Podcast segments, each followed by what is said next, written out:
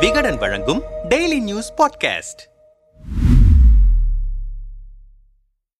அதானி விவகாரத்தை விசாரிக்க சொன்னா மத்திய அரசு பிபிசிய துரத்திட்டு இருக்கு அப்படின்னு சொல்லிருக்காரு ஜெய்ராம் ரமேஷ். கடந்த ரெண்டாயிரத்தி ரெண்டாவது வருஷம் நடந்த குஜராத் கலவரம் குறித்து பிபிசி செய்தி நிறுவனம் இந்தியா மோடி கேள்விகள் அப்படிங்கக்கூடிய ஆவணப்படத்தை வெளியிட்டிருந்துச்சு. இந்த படத்தை திரையிடுறதுக்கு மத்திய அரசு தடை விதிச்சிருந்துச்சு. இந்த நிலைமையில இன்னைக்கு டெல்லி மும்பையில இருக்கக்கூடிய பிபிசி அலுவலகங்கள்ல வருமான வரித்துறை அதிகாரிகள் சோதனை நடத்திருக்காங்க. எதிர்க்கட்சி தலைவர்கள்ல பல பேரும் தங்களுடைய ட்விட்டர் பதிவுல மத்திய அரச விமர்சிச்சுட்டு வந்துட்டு இருக்காங்க இந்த நிலைமையில காங்கிரஸ் செய்தி தொடர்பு பொதுச் செயலாளரான ஜெயராம் ரமேஷ் என்ன சொல்லியிருக்காருன்னா முதல்ல பிபிசியின் ஆவணப்படத்தை தடை செஞ்சாங்க.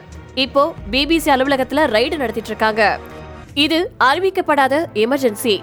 நாங்க அதானி விவகாரத்துல நாடாளுமன்ற கூட்டுக்குழு விசாரணை வேணும் அப்படின்னு சொல்லி வலியுறுத்திட்டு வந்துட்டு இருக்கோம் ஆனா அரசு பிபிசிய துரத்திட்டு இருக்கு ஒருத்தருடைய அழிவு சீக்கிரமா வரும்போது அவங்க புத்திசாலித்தனமா சிந்திக்கிறாங்க அப்படின்னு தெரிவிச்சிருக்காரு.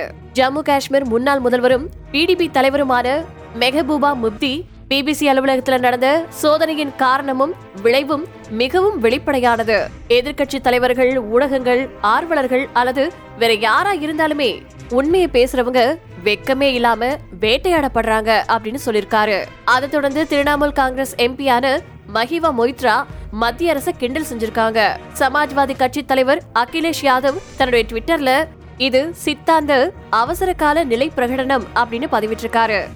பாரத ராஷ்டிரிய சமிதியின் சமூக ஊடக தலைவரான ஒய் சதீஷ் ரெட்டி இது பிபிசிக்கு மோடியின் பரிசு அப்படின்னு சொல்லி தெரிவிச்சிருக்காரு.